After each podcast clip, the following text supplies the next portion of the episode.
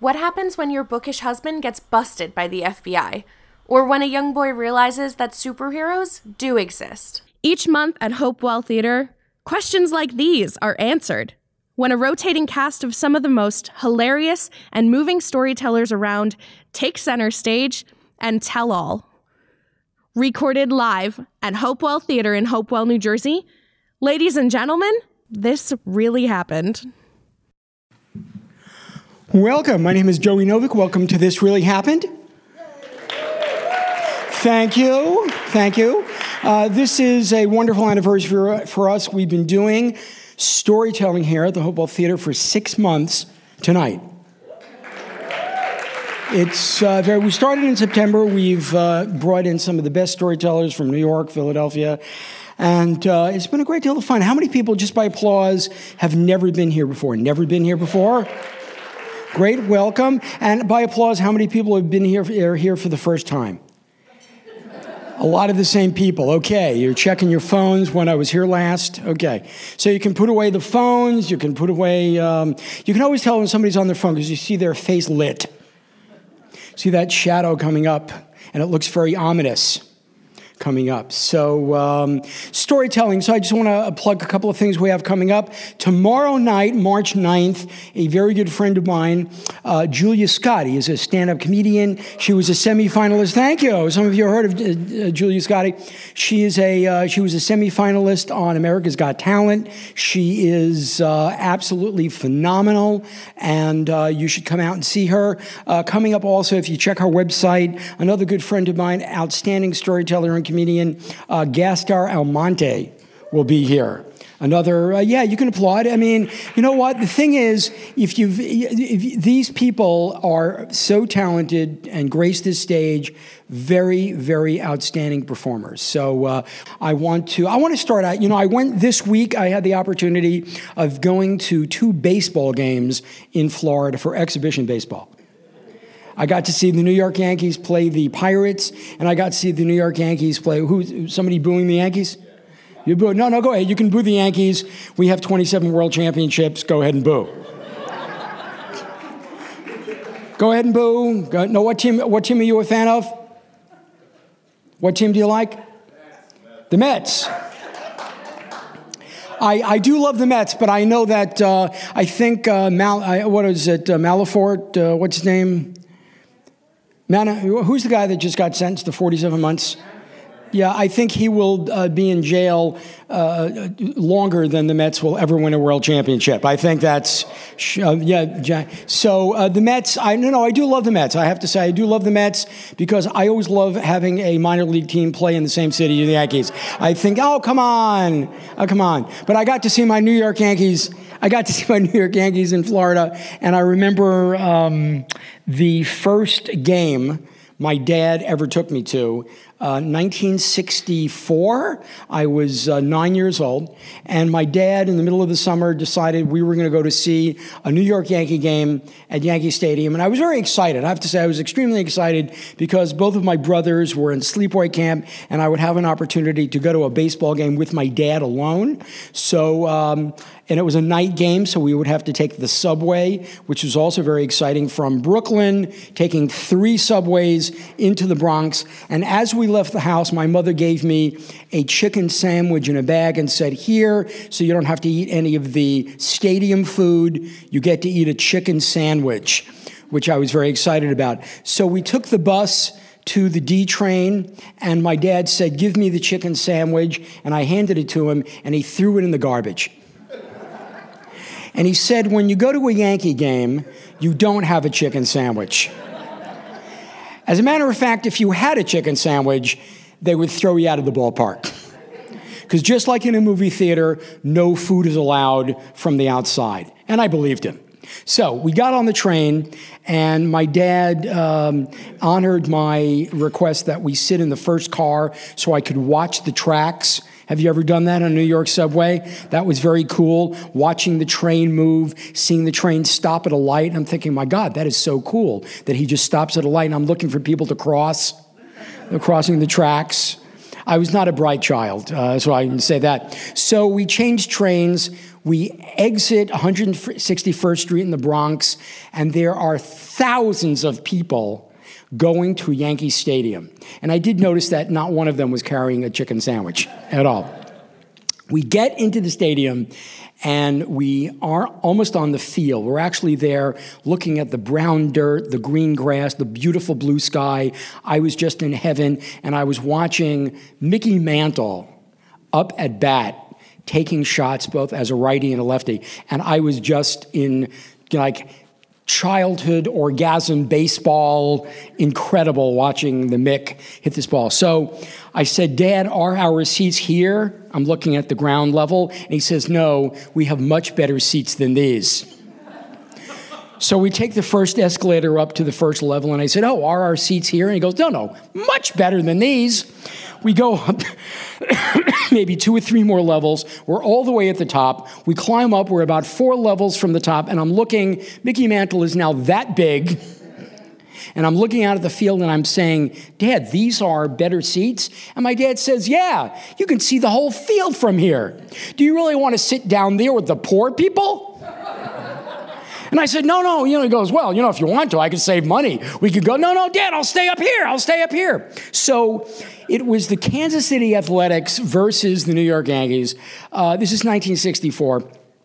I did not know what was about to happen in the rest of that season, but for that one night, I had an absolute blast. I ate two hot dogs. I had a third hot dog. Around the seventh inning, we all got up and stretched, and I couldn't believe my dad actually said to me, goes, because I'd never been to a baseball game before. My dad said to me, Look, uh, at, at the end of the sixth inning, can you help me? Because I want to get everyone up here singing, Take Me Out to the Ball Game. And I said, Everybody's going to do that. He goes, Yeah, I'm, I'm just going to get up. I'm going to start singing. When you and I start singing, everyone will stand up and sing, Take Me Out to the Ball Game. Like I said, I was not a very bright child at all. So at the end of the sixth inning, the seventh inning begins. My dad starts standing up before everyone else and, and starts singing in his off tone, going, Take me out. And everyone stands up going, Wow! My dad is incredible. So I sing it. We sing a second round. We all sit down and thinking, man, my dad is really hot. So I had some more Cracker Jack. I had some more popcorn. I had peanuts. At the end of the game, I think the Yankees won like 7 6 or something. And my dad kept on saying to me, he says, look, when we get back home, Mom is going to ask you about the chicken sandwich. What are we going to do about that? So he had me practice going, hmm, I really like the chicken sandwich over and over again. Just before we left the game, my dad said to me, Oh, would you like to meet uh, my friend Mel Allen? For those of you that are not Yankee fans, Mel Allen was the longtime voice of on radio of the New York Yankees. And I listened to him all the time. And I'm thinking, my dad, my friend Mel Allen? You know Mel Allen? And it dawned on me, of course he knows Mel Allen. If my dad can get everyone to sing Take Me Out to the Ball Game, of course he knows Mel Allen. So we wait online and we walk, and he says, Hey, Mel, this is my son Joey. Joey, this is my good friend Mel Allen. And then Mel Allen says in that baseball voice, Hey, Joey, how you doing? I'm going, Wow, it is Mel Allen right? And we, I shake his hand, and I didn't want to wash that hand. And all the way back on the subway, my dad is testing me, and he says, "So, when mom says, "How was the game?" What are you going to say? "Oh, I had a great time." And then mom's going to say, "How was the chicken sandwich?" What are you going to say? I'm going to say, "Oh, I really enjoyed the chicken sandwich." We get home, my mom is waiting on the porch. It's about one o'clock in the morning, way past my bedtime. And I'm telling my mom excited stories about the game. I tell her about how my dad got everyone to sing, take me out to the ball game, how I met his friend Mel Allen, how he sat in the best seats. Then the question came. My mom says, How was the chicken sandwich? And very carefully, I give the rehearsed line, Oh, I love the chicken sandwich. And then my mother says, How many hot dogs did you have? And I said, Four. And she looks at my dad. And I said to my dad, I'm sorry, we didn't practice that. I don't know she was going to ask me that. You should have told me. But, you know, those are the days when you can go to Yankee Stadium, and I think that entire day cost us probably about 20 bucks, which back then was an enormous amount of money. But um, that is one thing I'll never forget is my first game at Yankee Stadium in the Bronx with my dad. Thank you. Yeah. Excellent. So now I want to uh, bring up our first teller. Uh, this is a woman who I had the opportunity of working with. Oh, about um, oh, about two months ago at a house party. Uh, very, very funny. She has done The Moth. She has done um, uh, storytelling all over New York City. Please welcome the story of uh, Anita Flores.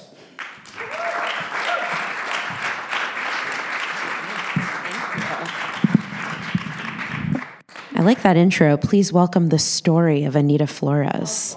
No, no, no, no. I, I really did like it. um, so uh, I figured out the best diet to go on immediately after a very food filled vacation. And it is called having diarrhea for seven days straight. it happens sometimes when you go to countries where you're not supposed to drink the water, but then you accidentally drink the water. Um, I went to visit. Uh, my dad is from Lima, Peru. So I went to visit our extended family there last month with my boyfriend. Now, this was my second time there. The first time that I went to Lima was 12 years ago. Um, I was 19, and I'm not a fluent Spanish speaker, and none of my relatives there speak English. And I just was very quiet. I really didn't even want to make the effort while I was there because I was so embarrassed and I didn't want to like I don't know, embarrass myself. So I thought, I know what the solution here is. It's not even to try. And I think, you know, my and my dad, his first language is Spanish. So I really just hid behind him through this entire trip. And, you know, the thing that sort of bothered me the most after I left was the fact that my family I left I left them with the impression that I am a quiet person, which is not true. I know we haven't met before, but I can promise you this is what I do for a living and truly I could talk to a wall. I really love talking to people and so that really bothered me. Um, and you know, I told myself after that trip that I was going to I was going to put the effort in. I was going to you know, teach myself Spanish. I was going to get a tutor. That did not happen. Uh, 10 or 11 years went by. And then my dad was uh, diagnosed with dementia about a year ago. And, you know, I'm not going to lie, it sucks. Uh, I am an only child. My parents are divorced. Uh, you know, very morbid things started going through my head uh, I'm, I'm 31. I am unmarried. I do have a, a, boyfriend, but you know, for the longest time, I was thinking like, who needs kids? And you know, now that I am, I'm my my, my dad's power of attorney. Like, you know, he's my first friend. I, you know, we're we're very close, and with all the responsibility that I have now, my, my very morbid thought is not only am I having one kid, I'm going to have two kids so they can both feed me soup and wipe my butt at the same time. So that's my goal right now is to have two kids. Um, and so, you know, when you're an only child you're and you're a woman you don't get to uh, i'm not going to get to pass on this last name and you know i can't help but like fast forward to all these things that i can't control in the future one of them being you know once my dad is not here anymore what, like what will become of the Flores name? Like what will be like my grandparents have passed away. Um, and so I started I started to think about my family in Peru. Even though it had been 12 years, I thought I, I have to go. I have to go there. I have to I have to be closer to to my dad's side of the family. I have to be closer to my roots, but like do these people even want to talk to me because truly we had exchanged like email information and I really I really did not try and contact them and I felt so bad about it when I was helping my dad last year move into assisted living, I found all of these uh, phone numbers and emails from our extended family in Peru. And I said to him, I was like, should I just like, should we try and like try all these numbers and emails and see, you know, t- does anyone want to catch up after 12 years? Because he also hasn't been uh, he hasn't been staying in touch, and especially since he got sick, that is not a priority for him. He was like, "Yeah, let's see what happens. So I emailed all the emails, I called all the calls or called all the numbers, and wouldn't you know it, after 12 years, almost everything bounced back except for one email that went through to my cousin Catherine. Which said something like, Hey, how are you? It's been 12 years. You, you know, let's catch up. And she got back to me the next day. She was really sweet. And uh, after corresponding, uh, my, my my boyfriend who is a very he has a keen eye for flights and is a very cheap person found uh, a very cheap flight from Spirit Airlines. Has anyone flown Spirit? Yeah, exactly. That's the same reaction I've gotten from every single person. I have said Spirit Airlines. Um, so I found a really cheap flight and I booked my flight for uh, January 2019 to to go to Lima to see my family, and I had three months until this trip. And I said to myself, I'm going to become fluent. it's so easy. So I started watching a lot of my favorite shows in Spanish. Uh, I started listening to music in Spanish. And I definitely started fantasizing a lot about what this trip was going to be.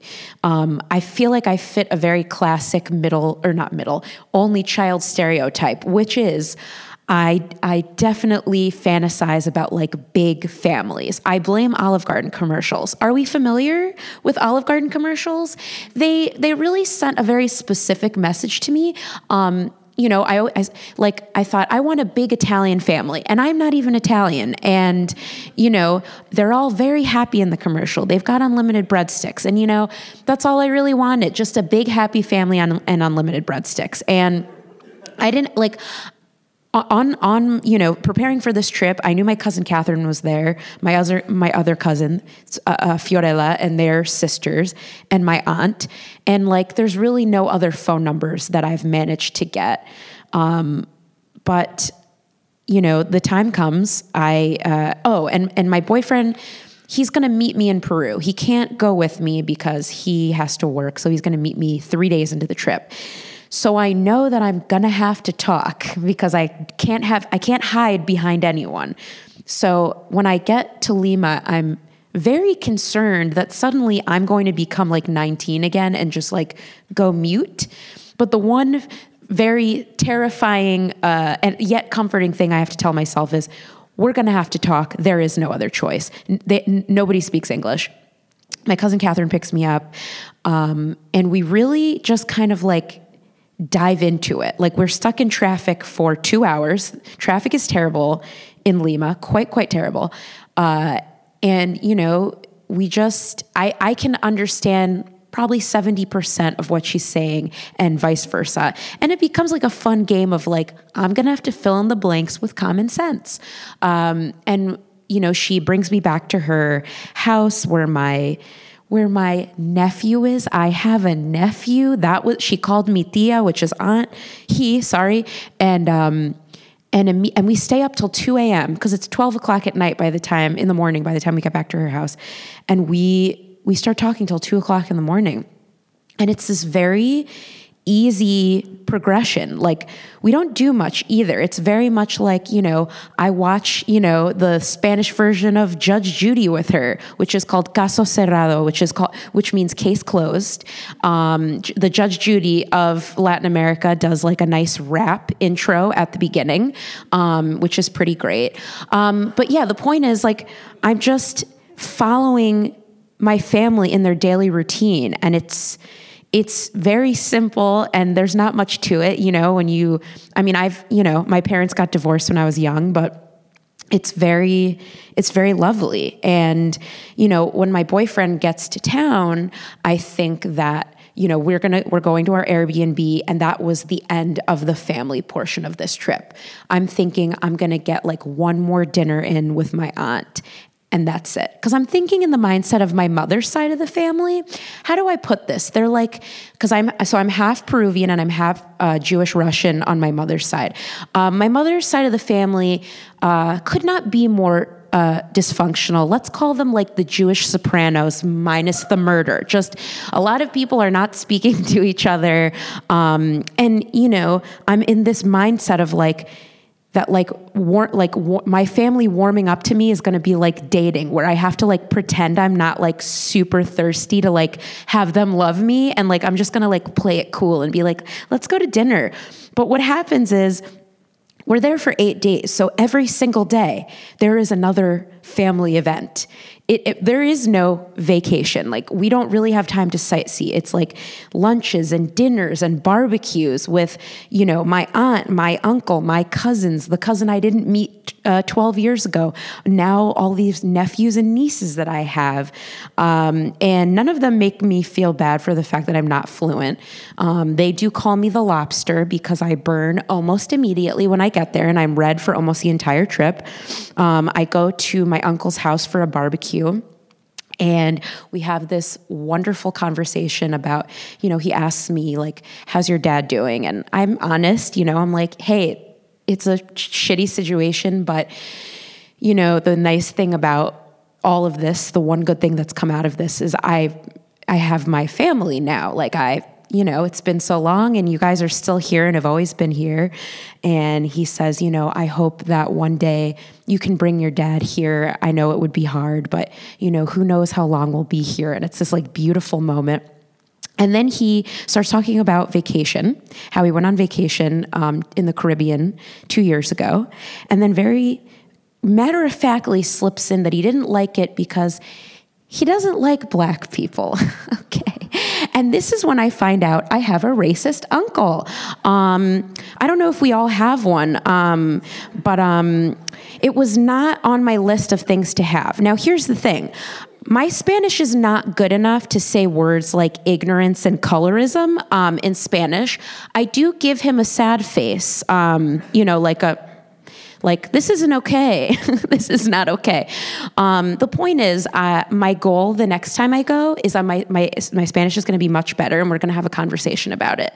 Uh, but so other than that you know i thought wow i've got every family trope I've ever wanted. I've got the aunt with the kids who are like, don't run around the house, you're going to hurt the dog, because my cousins have a, a little chihuahua.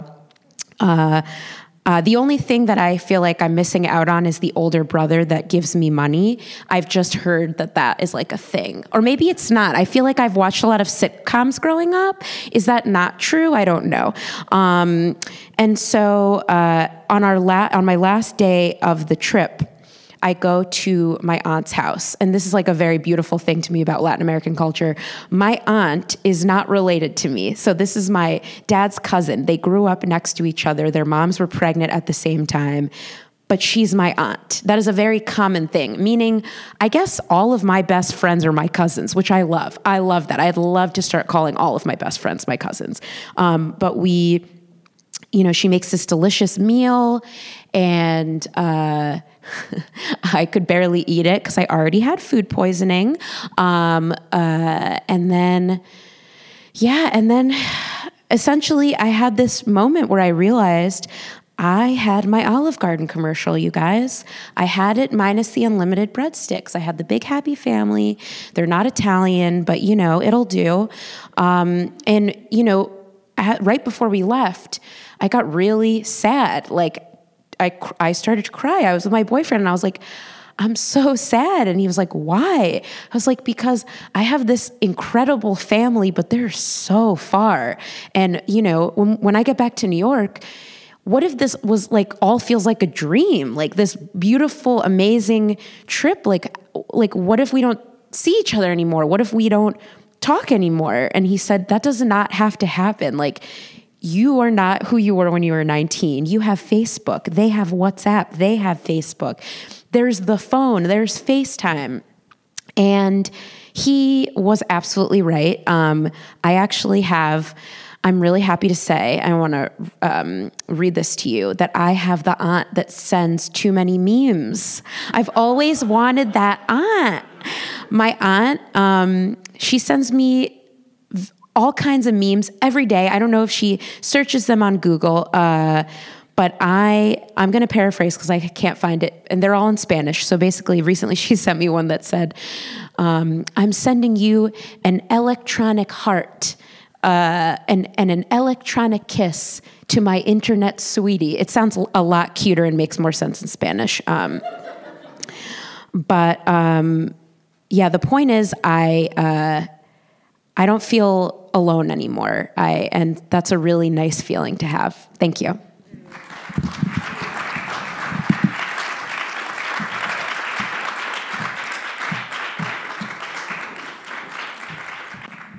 Anita Flores.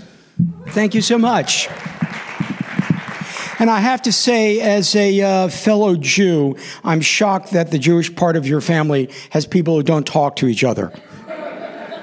I'm, just, I'm shocked. I'm just absolutely, uh, I'm just amazed. Because uh, anyway, standard. So our next storyteller is a uh, was a Moth Grand Slam champion. Uh, he has uh, told stories all over Brooklyn, including Tell It Brooklyn and Risk. Uh, please welcome Mark Abbott.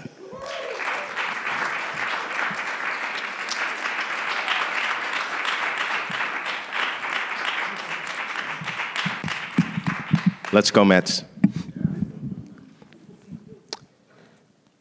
So in 1978, my father took me to see Superman.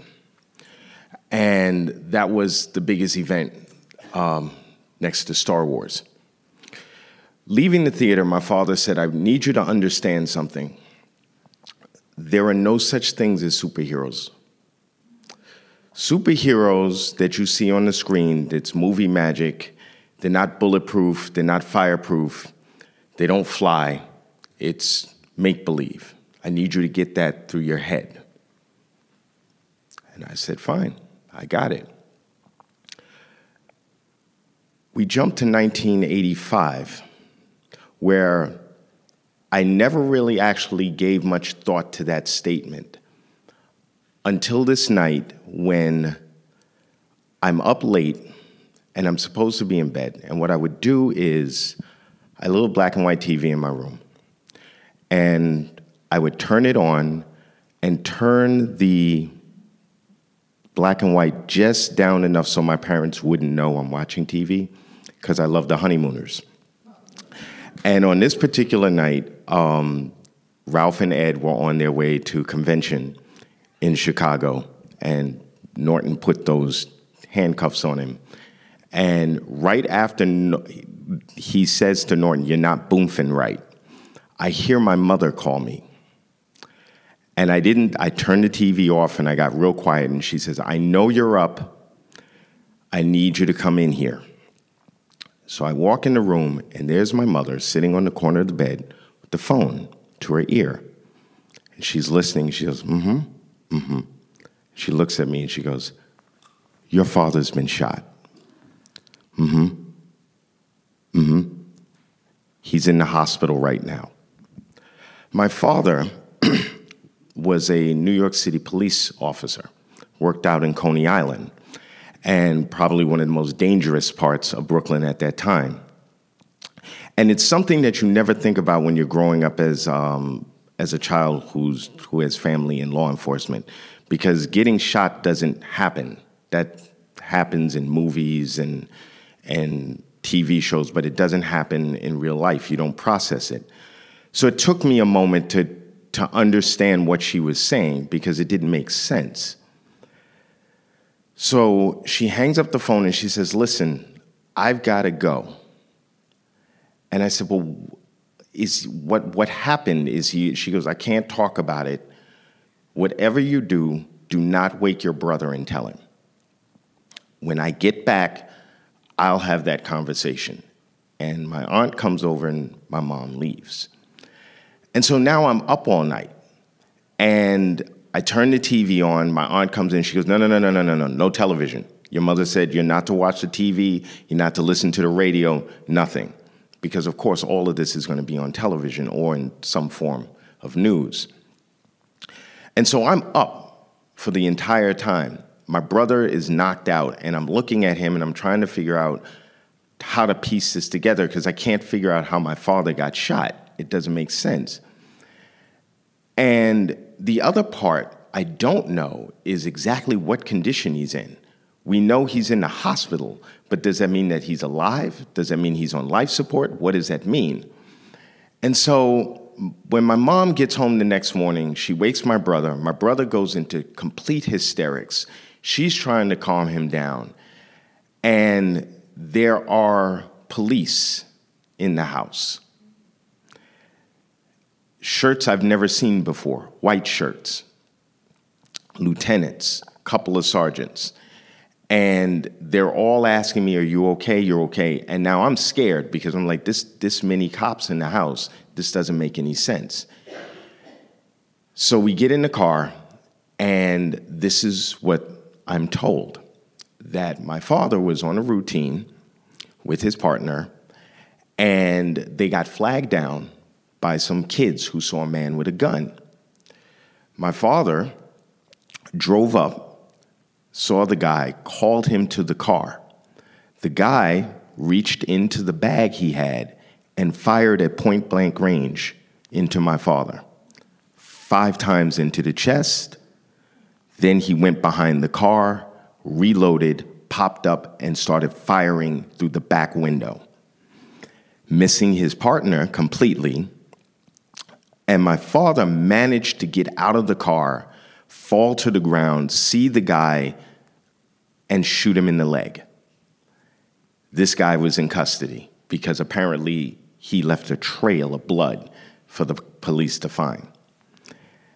But what has not been said is what condition he's in. And now I'm too terrified to ask. So we get to the hospital, we get out, and we go through the back way. And on the way up, the sergeant looks at me and he says, I need you to stay close to me because it's going to get hectic. And the elevator door opens, and all I see is a sea of blue shirts, some plain clothes, and right behind them is the press. And I hear somebody yell out, The children are here, the family is here. And they come running. And now the cops are like, No, no, no, no, we're not doing this. And so now it, it literally is like going through a red carpet event, although it's not very celebratory. And my mother's got my brother because he's younger. He's freaked out. I'm trying to figure out where all these people came from. We go into this room, there's more press, and laying up in the bed is my father laughing as he's explaining to the press what happened. And so my brother now is completely relieved, and now I'm even more confused by this because I'm like, well, wait a minute, he's alive and he's laughing. Something here doesn't, something's not gelling with this. So I walk in the room and he sees me and he's, come on. And he's got tubes going into his hands and my mother's standing off to the side. So he now begins to tell the story again of exactly what happened. And my mother picks up this blood soaked bulletproof vest that he had been wearing since the day they issued it. That's what the guy shot. He hit him five times in the chest. And my father explained, as he described it, it felt like hot pokers sticking him, and he and it dazed him. Where the blood came from was he shot him in the hand when he went behind the car and came up on the other side. His partner got hit with glass. His partner also had no vest on. So, had he been driving, this would have been a completely different situation altogether. And I hear my mother make her plea to all police officers please wear the vest. Don't go out in the street without it. And the press leave and they let us stay with my father. And my brother is now calming down. And I can see my father sees my face. He's like, you still look confused. And I said, well, I just, I didn't know if you were alive or dead. Nobody was, was saying anything. And he was like, oh, no, I'm fine. He's like, I'll be here for a while. We go outside. There's some press that want to talk to my brother and me. I'm the one keeping the most composure. My brother ends up on TV because he's the hysteric. So it sells better to have the sad child on TV rather than the, the stoic older brother. Um, and then we go back in the room one more time because this will be the last time I see him in the hospital. And my mother basically reads him the riot act about, you know, behaving himself with the nurses. Um, my brother's just happy and he can't wait till he comes home. And as we're leaving, this thing clicks. And I turn around and I look at him and I said, You told me there were no such things as superheroes, that nobody was bulletproof. But you are, like Superman. And he looks at me and goes, If that's what's going to get you through this, then you go ahead and take that home with you. It was at that moment, through this entire event, that when I went outside and got on the elevator, that's when I started crying. Because I realized superheroes do exist. Thank you.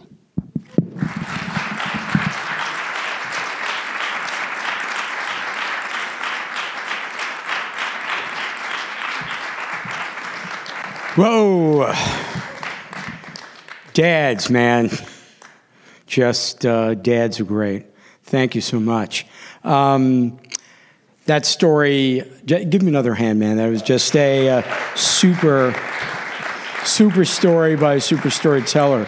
Uh, if any of you are uh, called by any of the stories that we uh, are hearing tonight, uh, we have had a feature since day one called uh, Two Minute Tales.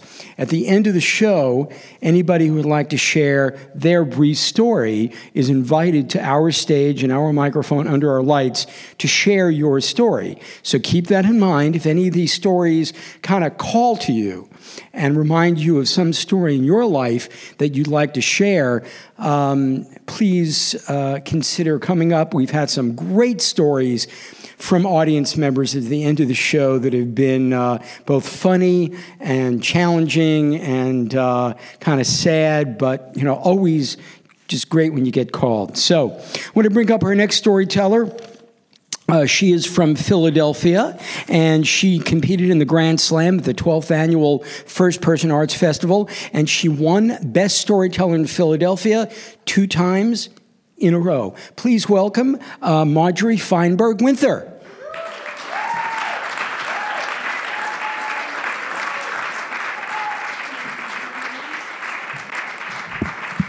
Thank you. Hi. So I'm going to start my story at the end and then I'm going to circle back. My story ends with a naked man feeding me pie. it's funny because men and women have a different reaction to that. Men are like, naked. Women are like, what kind of pie? so my life wasn't always this wonderful. I used to be married. Uh, for 30 years, and, and the marriage was good enough. Like, my husband wasn't a lot of fun. He was a little stuffy. But I made that trade off women make in their 20s where you give up the notion of ever having fun again, and in exchange, you get security in a Toyota Prius. but he was a teacher and later a professor, and he was brilliant. And I looked up to him, and it was a good marriage, good enough from, from the eyebrows up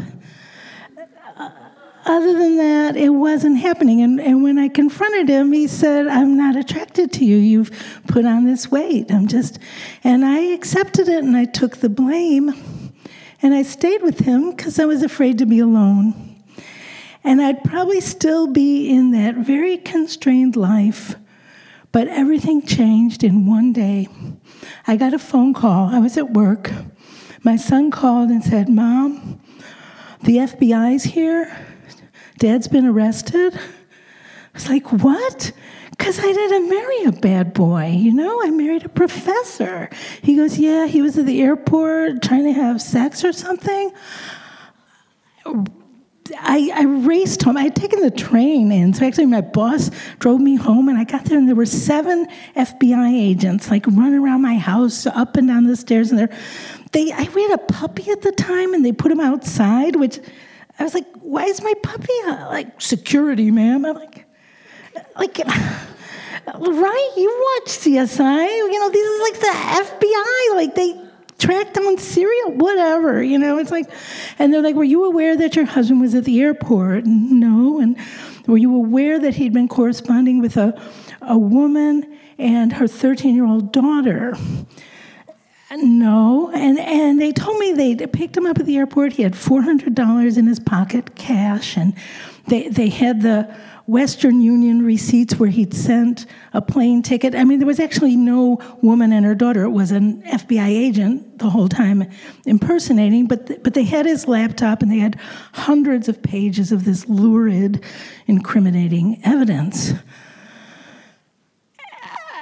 I didn't know what to think. They, they left, and my son drove me to the airport to pick up the car. And it's funny what you process. You're like, you can't process these huge betrayals. Like, he was parked in short term parking, and like,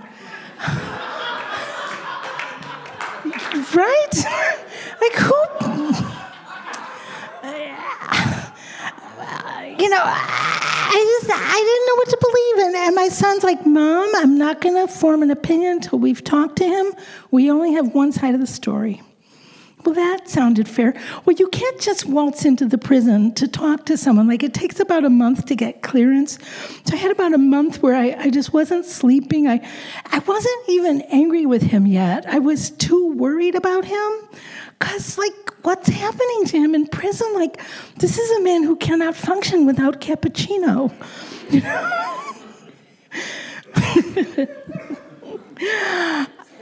So finally, you know, I go to the prison. And have you ever visited a prison? Anybody? Like, yeah, they give you a long list of rules like no hats, no belts, no tight clothes, no short skirts, no nothing low cut. You can't wear green. Like, what?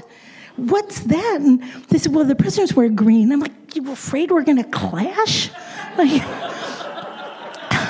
but it's tough to get in and, and you know they keep turning people away for violating this you know list of rules and, and I, I start go through the metal detector and it beeps like what the hell is this you know and so you know took off my jewelry emptied beep you know and I can't like why is this beeping and there were some mafia wives in the waiting room they were like honey are you wearing an underwire take off your bra I'm like, right, Jesus is right. That is not a good look for me. like maybe 40 years ago, could have pulled it off. But anyway, I finally get in, and you know, it's not like TV with the glass and the. It, it, it was like these pla- rows of plastic chairs and these very low tables, and they tell you where to sit, and then the prisoners come out. And, and, the tables are quite low. I guess they don't want people doing any, you know, funny stuff under the table. Not that we would have. I mean, why why start now? But um, but, but but we're sitting across from each other, and, and he's like, Margie, I, I want to make it up to you, like like like it was almost very formal, you know, like he's doing his ninth step, you know, and, and I'm thinking, well, how do you make it up to your wife that you're trying to have sex with a 13 year old. Like, what are you going to do? Fucking old lady and split the difference? Like,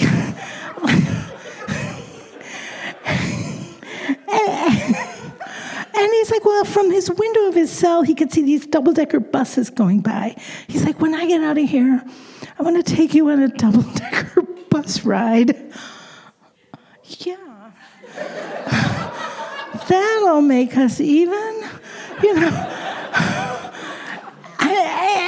But he told me, he goes, I know you're not going to believe me, but I wasn't going to do anything. It was a fantasy and it just got out of control. But I'm in prison for a fantasy. Like he's the victim here. And I kind of believed him because I've had fantasies that I wouldn't actually want to act on.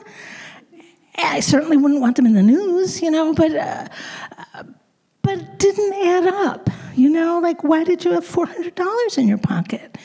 He goes, Well, I was going to take them to lunch. And I'm thinking, like, I had taken the train that day, and he'd emailed me that morning and said he couldn't pick me up at the train because he wasn't he wasn't going to be around and i thought well even if you're running off to have illicit sex with an underage girl like can't you be done by 547 like so i realized like he didn't have my back and, and and he kept asking me for money and like when we did the family budget, we hadn't factored in incarceration. Like, like I didn't even know how I was going to pay my bills, and so, so you know, he needed money for commissary. He needed, you know, phone calls and snacks, and and he's like, "How much money?" And I, and I said, "I don't know. Listen, I've got to pay the rent. I've got to pay." He goes, "I don't need to hear all that. How much can you send me?" And that's when it hit me like he did not have my back you know and and I, and I left there and I hadn't cried yet. I hadn't. I was just deer in the headlights. It was like it takes a long time to unravel a story. Like I'd had 30 years of seeing him as this person I admired and. I, I, didn't know who this was, and I, and I couldn't get my mind around it, and I couldn't cry. And I thought, I need to cry. I need to somehow purge so I went to a blues bar so I could sort of wallow in collective pain. But the problem was, it was in Chestnut Hill. Do you guys know Philly? That's kind of a bougie neighborhood. So, like, none of the musicians had ever really been through anything.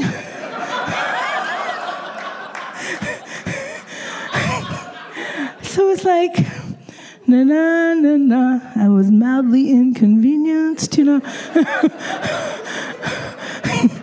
my cell phone got wet. I'm like, really? And so, so I was doing shots and I started singing like really loud, like Janis Joplin songs. And the manager said, Miss, you have to be quiet. And I was like, well, give me something. I need catharsis here. And he's like, well, you have to be quiet or leave. So I left and, and, and I was sitting on the curb in front of the Mermaid Tavern. And I thought, this is the lowest I've ever been.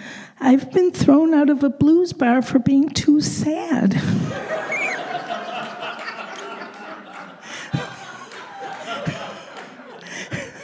but the thing is, when you hit bottom, there's nowhere to go but up. And I thought, this is my chance to design the life I want. And maybe good enough isn't good enough. And let me put a thought out into the universe. And I know there's people who believe that you put your vision in the universe and the universe gives you a pony. But I don't, I'm a Jew. I don't believe that. I, I kind of think you put your thoughts into the universe, you're daring the universe to fuck with you. So I'm like, universe, I know you don't owe me anything, but give me the guts to go after what I want. And I don't want good enough. I want lots. I want lots. I want stories. I want music. And I want lovers. That's what I want. And stories, hello, everyone, here I am. And music, I, I, I decided I joined a, a, soul line dance class. If you guys know about soul line dancing, it's it was a little weird because I was the only white person in in the class. Which I mean, everybody was nice, but let's be honest. Like I can't push it push it good. You know, like I'm white. I, I push it well.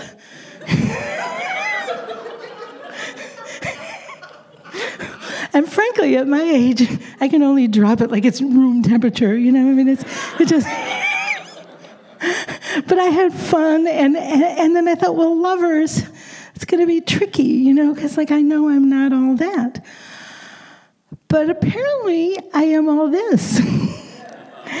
and there are men out there who like uh, full figured women, and I want to make out with all of them. So I met some people, and you already know how this story ends. And so, what I want to say to you the moral of the story if your life ever shatters in two, and if you ever just feel as low as you can be, hang in there because at the end, there could be a naked man feeding you pie.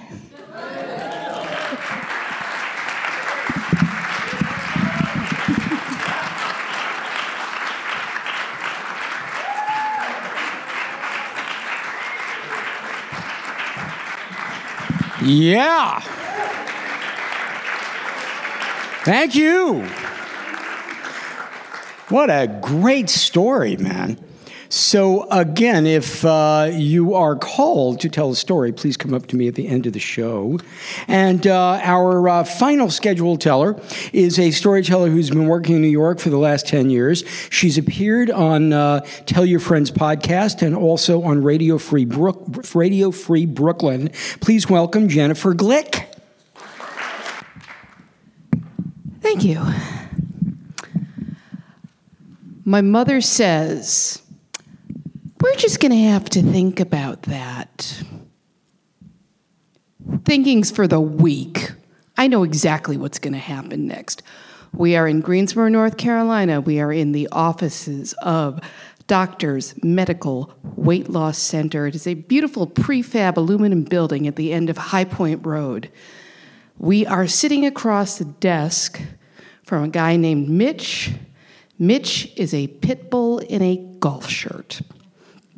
Behind Mitch's desk, on the particle board paneling, are stapled a pair of powder blue corduroy pants. You see those pants right there? They got a 50 inch waist. I was a teenager. I weighed 325 pounds. I had two dozen donuts for breakfast. I never went swimming in the summer.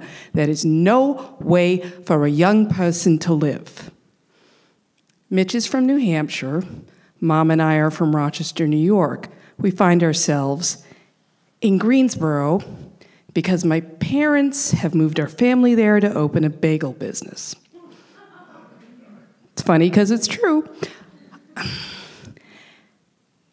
Mitch tells my mother, We got an 800 calorie a day diet. I think we could get Jennifer started on that right away. She's too young for the hormone shot. She's got to be 16. We have this book at home about the Holocaust. The people in the Warsaw Ghetto, their ration cards gave them 300 calories a day. I can totally do this. If your family are survivors, you're right. I'm a horrible person. I am also Jewish, and I'm just that twisted. We have left a neighborhood in Rochester we never really quite fit into. The school I was supposed to go to high school had an annual tradition called Fuck the Freshman Friday. True. That apparently, if you were, uh, you know, walking around by yourself on that Friday, you were, you could have been thrown into a locker and have nair put on your hair. If any of you have a Jewish mother, that's not going to happen we then looked at this beautiful progressive private school, and I was totally taken with it because everybody seemed so intellectual and kind. Let me tell you about the people you meet at progressive private school geniuses on their last stop before the Ivy League, discipline problems on their last stop before military school, incredibly mediocre rich people on their last stop before an incredibly comfortable life where they're hardly challenged at all. Hey, guess what? I don't fit in there either. We go around the middle of the winter of 1980, we go down to North Carolina to visit. It's February. I can walk outside and stand on the grass in bare feet. If you've ever spent the mid 70s on the edge of Lake Ontario, it's like you went to the upside down. We watch during the, during the day I go visit my new high school in the evening we watch the Americans and the Russians play hockey for the fate of the free world and I think to myself, you know what? I could live here. I could make this work. And then we move and I know what I have to do to make this work. I have to transform myself. And I'm 14 years old, and the only way I know how to do that is to lose weight. We spent the afternoon at Doctor's Medical Weight Loss Center. We go home. The next day, Mitch calls our house asking for me. Jennifer, I want to ask you a personal question. How many bowel movements do you have during the day? I think I'm pretty sophisticated for somebody going into the 10th grade, but I never really had a poo talk with a grown man before. Save all that stuff for my grandma because that's her area of expertise.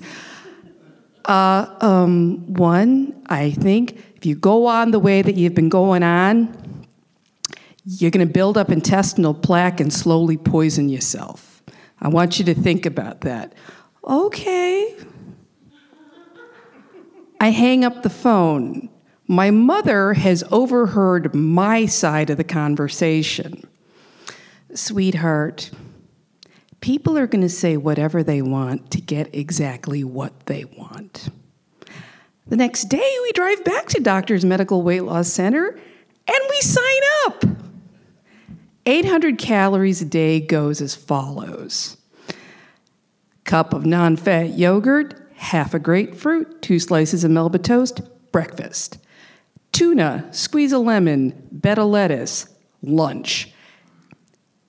Poached chicken, not to exceed more than four ounces. Half a cup of green beans, and if you're feeling really fancy, cantaloupe for dessert. Dinner. Also to be accompanied by 64 ounces of water, coffee, tea, or diet soda my colon becomes the healthiest muscle in my body. I am never too far away from either from a bathroom. But I go in and I get weighed. The first day, I lose three pounds. The second day, I lose two pounds. The third day, I lose a pound. I lose a pound for the rest of the days of that week and the week following. And then the week after that, three quarters of a pound a day, and that's for two weeks. And then half a pound a day, and that's for two weeks. And then for another week, it's a quarter pound a day, and I'm mental.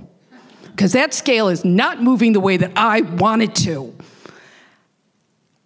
And on the day that I weigh in, I, I take off my jeans because Mitch isn't in the office. And, and Nancy, the receptionist, says, Well, maybe we could give her the hormone shots. And that's when my mom says, you know, she's going to start school soon.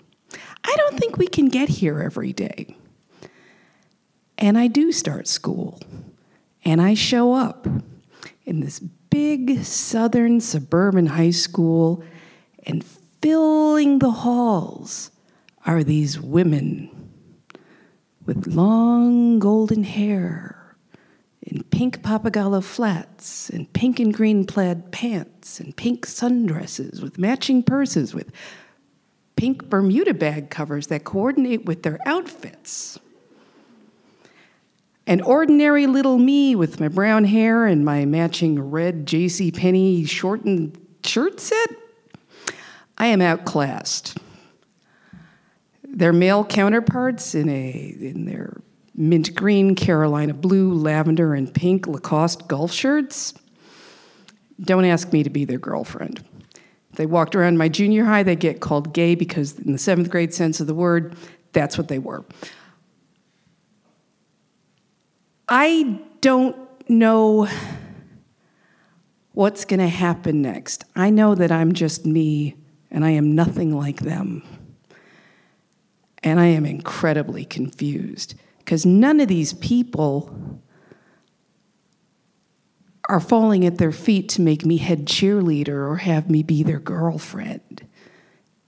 They never met me before. They didn't know what a fat girl I used to be six weeks and 34 pounds ago. And I find myself at this place where I so deeply crave acceptance from other people, and I'm just not getting it. And in the years following, I realize acceptance is something I have to give myself. And oh, friends, it takes more than six weeks and 34 pounds to get. Thank you. Good night.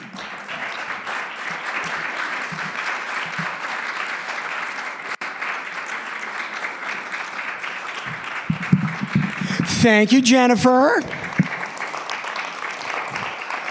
Let's have a hand for all of our storytellers Anita, Marjorie, Jennifer, and thank you so much. Please uh, check our website. The um, there are great films here. There are excellent musical acts here. They have a wonderful series, uh, The Art of Living Well. Uh, there are so many outstanding things at the Hopewell Theater every single night, six nights a week. They have something here for everybody. So uh, thank you for coming out and joining our stories. My name is Joey Novick, and uh, thank you and good night. Bye bye. For more information on This Really Happened and other programs in our selectively eclectic lineup, please visit hopewelltheater.com.